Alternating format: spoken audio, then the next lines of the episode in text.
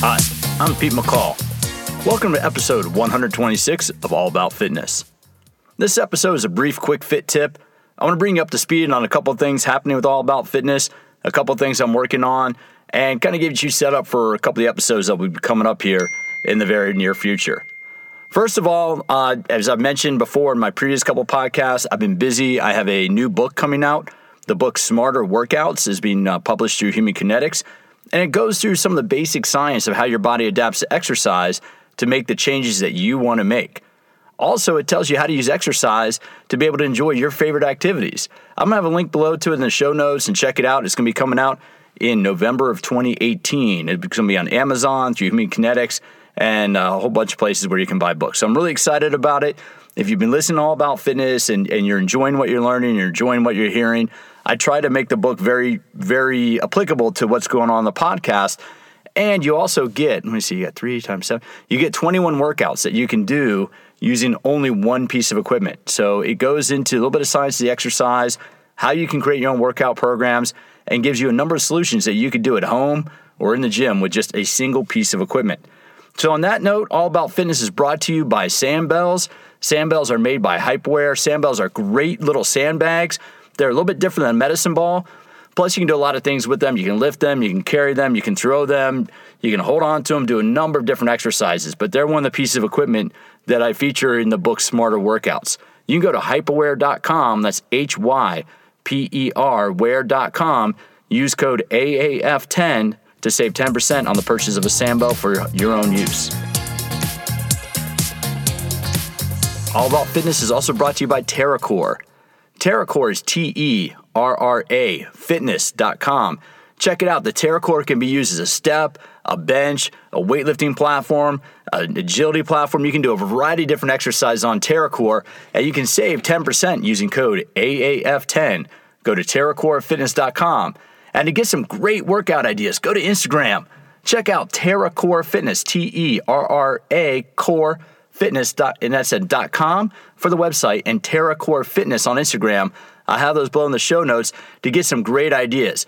Basically, I'm just giving you stuff that you can use at home. If you, even if you go to the gym, but you want solutions for the home workout. Recently, Men's Health voted the TerraCore as one of the top 25 pieces of home equipment that you should own. So check it out.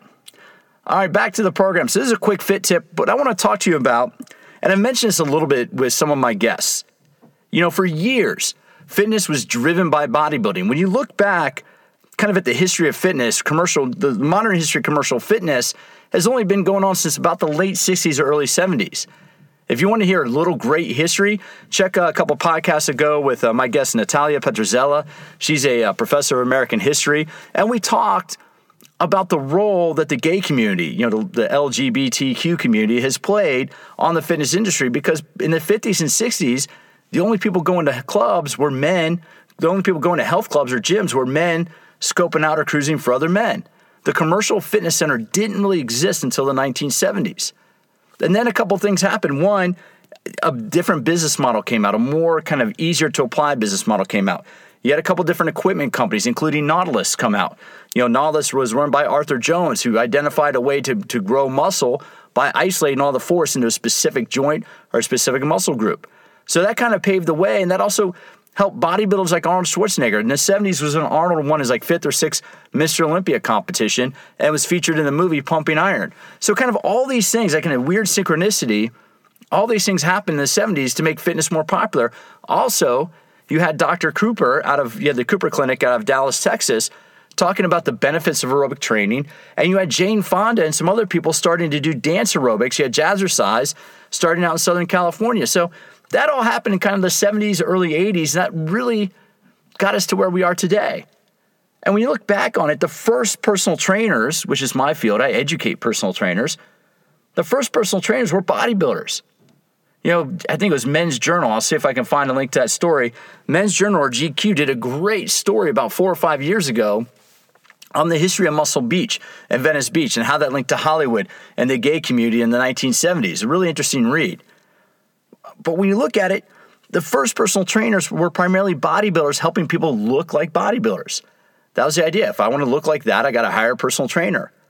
You know, in the ensuing years, and it's been about since the late 1990s, I've been personal training since 1998, and it's been about then, probably since about 96, 97, 98, where it has been you've been able to make a living being a fitness professional. And fitness professional is a catch-all term for a fitness instructor, or personal trainer, a coach, whatever you want to call. You know, for people that do group workouts, you might call them a coach. If we do a large group like in a studio at a gym, you know, that might be called a group fitness instructor. And by group workout, I mean like a CrossFit or an Orange Theory workout. You might work with a coach who's giving you more instruction. An instructor is going to take you through choreography, something that he or she has developed. A personal trainer is one on one or maybe one on two that's giving you a personalized workout. But for years, we've focused, we have focused on muscle. And we have to realize that there's two different types of tissue. Your muscles involved, you have two different types of tissue involved in your muscle. You have the contractile element. The contractile element is the actin myosin, proteins. That's what grab across one another. When you generate force, it's actin myosin sliding across each other that's shortening and generating the force. Now, around every single individual muscle fiber, we have connective tissue. So in their book, uh, and Kraemer identify, and also Siff and uh, Verkhoshansky identify the contractile element, which is actin myosin, and then you have the non-contractile or the fascia, the elastic component of muscle. Every single individual muscle fiber has elastic tissue wrapped around it. So when we look at, at movement, when we look at, at exercise, strength training where you lift a weight makes your muscles stronger. If you want to make your muscles strong, if you want big muscles, if you want well defined muscles, you have to lift heavy weights. And ideally, you have to lift heavy weights to a point of fatigue where you cannot do another repetition. That is what initiates muscle growth.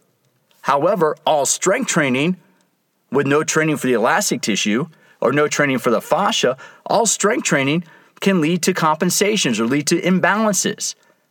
Therefore, it's important to do some movement training. And movement means you're moving resistance through space. Strength training is when you're picking a weight straight up and down. But if we look at what my friend Michelle Dalcourt kind of coined the term loaded movement training, and you can call it other things, but the loaded movement training concept is now I'm picking up a weight, I'm carrying it through space, I'm moving in multiple planes. Strength training like deadlifts, chest press, squat, overhead press, that's all one single plane of motion, one direction. Weight goes up, gravity tries to pull the weight down. Very simple. That makes the muscle stronger. But if you want to make your fascia stronger, if you want to make your connective tissue stronger, you have to use a lighter weight and move the lighter weight through multiple planes of motion. Michelle created something called the ViPR PRO. That's a great tool. It's kind of like a combination of a, of a, of a medicine ball and a barbell because you can move it in multiple planes. That's one of the reasons why I love the Sandbell and why Hyperwear is a sponsor of the show because a Sandbell is a weight where you can move it through multiple planes of motion. And I explain that in some detail in my book.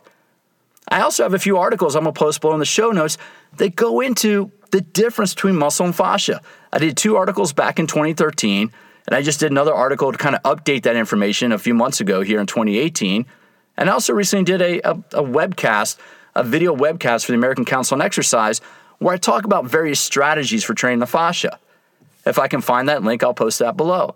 Because it's very, understand, it's very important to understand if you're lifting a weight, you're making your muscles stronger. But the way to stay injury free, the way to avoid a muscle pull, the way to avoid a strain, the way to avoid an overuse injury is not only lifting heavy, but moving to multiple planes. You can also start doing yoga, you can start doing martial arts, you can do various types of dance. Because in those modalities, you're moving your body in multiple directions. That's what can help you remain injury free as you age. You've heard a number of my guests talk about that. Chuck Wolf, uh, a number of episodes back, talked about multiplanar movement. Gary Gray is the one who really developed this concept.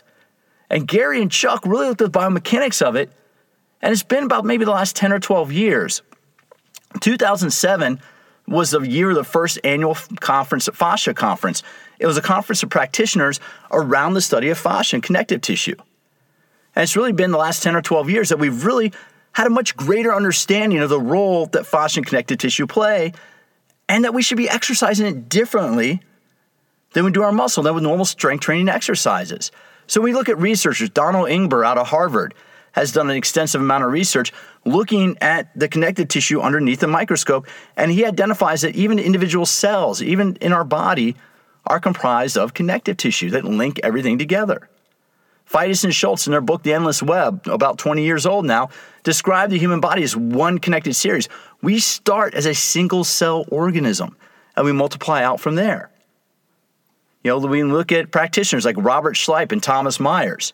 They're two body workers, you know, massage therapists, soft tissue practitioners who've really understood, who've really been looking deep at how our body, how the fascia is affected by different forces. The way that Myers describes the body is muscle generates force. Your muscle contracts and generates force. It's a connective tissue that controls how that force moves throughout the body. So, as you exercise, as you look at different exercise programs, I really want you to think about are you strengthening your muscle? If you're going to weight, if you're taking a weight up and down, great, you're getting stronger. But if you're moving a weight in multiple planes of motion, if you're moving a weight in multiple directions, if you're moving in multiple directions, you're still getting fit, but it's not necessarily your muscle getting strong, it's your connective tissue getting strong. That's why I advocate, and I write about this in a number of different things, not just my book, but in blogs and articles. I talk about this. I speak at the SCW conference series. That's about nine fitness conferences around the year just in the previous episode 125 was, with Sarah Kooperman, the founder of the SCW series. And I talk about this a lot there. So if you want to learn more about it, check out scwfit.com you can see when a conference is coming near you. But what we teach about, what, what we try to teach you, is basically how the body moves and why you should be doing it. Some days, two days a week, you should be doing heavy strength training. Heavy, you know, whether it's heavy strength or heavy power training, but two days a week, you should be doing really heavy force production overloading your muscles, getting yourself stronger, generating force more explosively. That's power. Strength is just generating a lot of force. Power is generating force with velocity, moving at speed. Then you want to do those different times for periods of eight to 10 weeks at a time. It's a whole different conversation. But two days a week of heavy force production. Two days a week should be energy system development, traditionally what we call cardio. But here's the deal if you're breathing, you're doing cardio. Energy system just means you're either doing long term steady state you're doing aerobic interval, anaerobic interval, or high intensity interval training. There are a variety of different ways to do that, but two days a week of your workout program should be primarily focused on your energy pathway, breathing quickly or getting out of breath. The other two days a week should be focused on movement, multiplanar movement, low load, with sand bells, with medicine balls, with the ViPR PRO, using TRX. That's one of the reasons why I'm huge fans of these products. You know, with the exception of sand bells, they're not paid.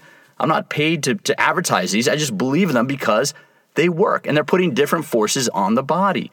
Two days a week, you want to move in multiple planes of motion. I'm going to have an article below on functional training 2.0 that describes that. So, what I invite you to do as you look at your fitness program, as you look at how you're exercising, think about how you can be a little smarter. You heard Todd Wright, episode, I believe it was 124. I'm sorry, episode 123. Todd Wright, the strength coach for the Philadelphia 76ers, talks about how he uses with professional athletes. We all have the same thought process, all the same approach. And that's what I'm trying to bring you with the All About Fitness podcast. So I've been a little bit busy. I haven't been as consistent with the podcast as I'd like. I've finished up the book that's now in the can, that's coming out. I have the Amazon link below. I've been doing speaking overseas, been doing some travel overseas. I have doing a little bit of vacation. I'm working on a great thing right now with my with my new producer, Madeline Madeline uh, McCormick.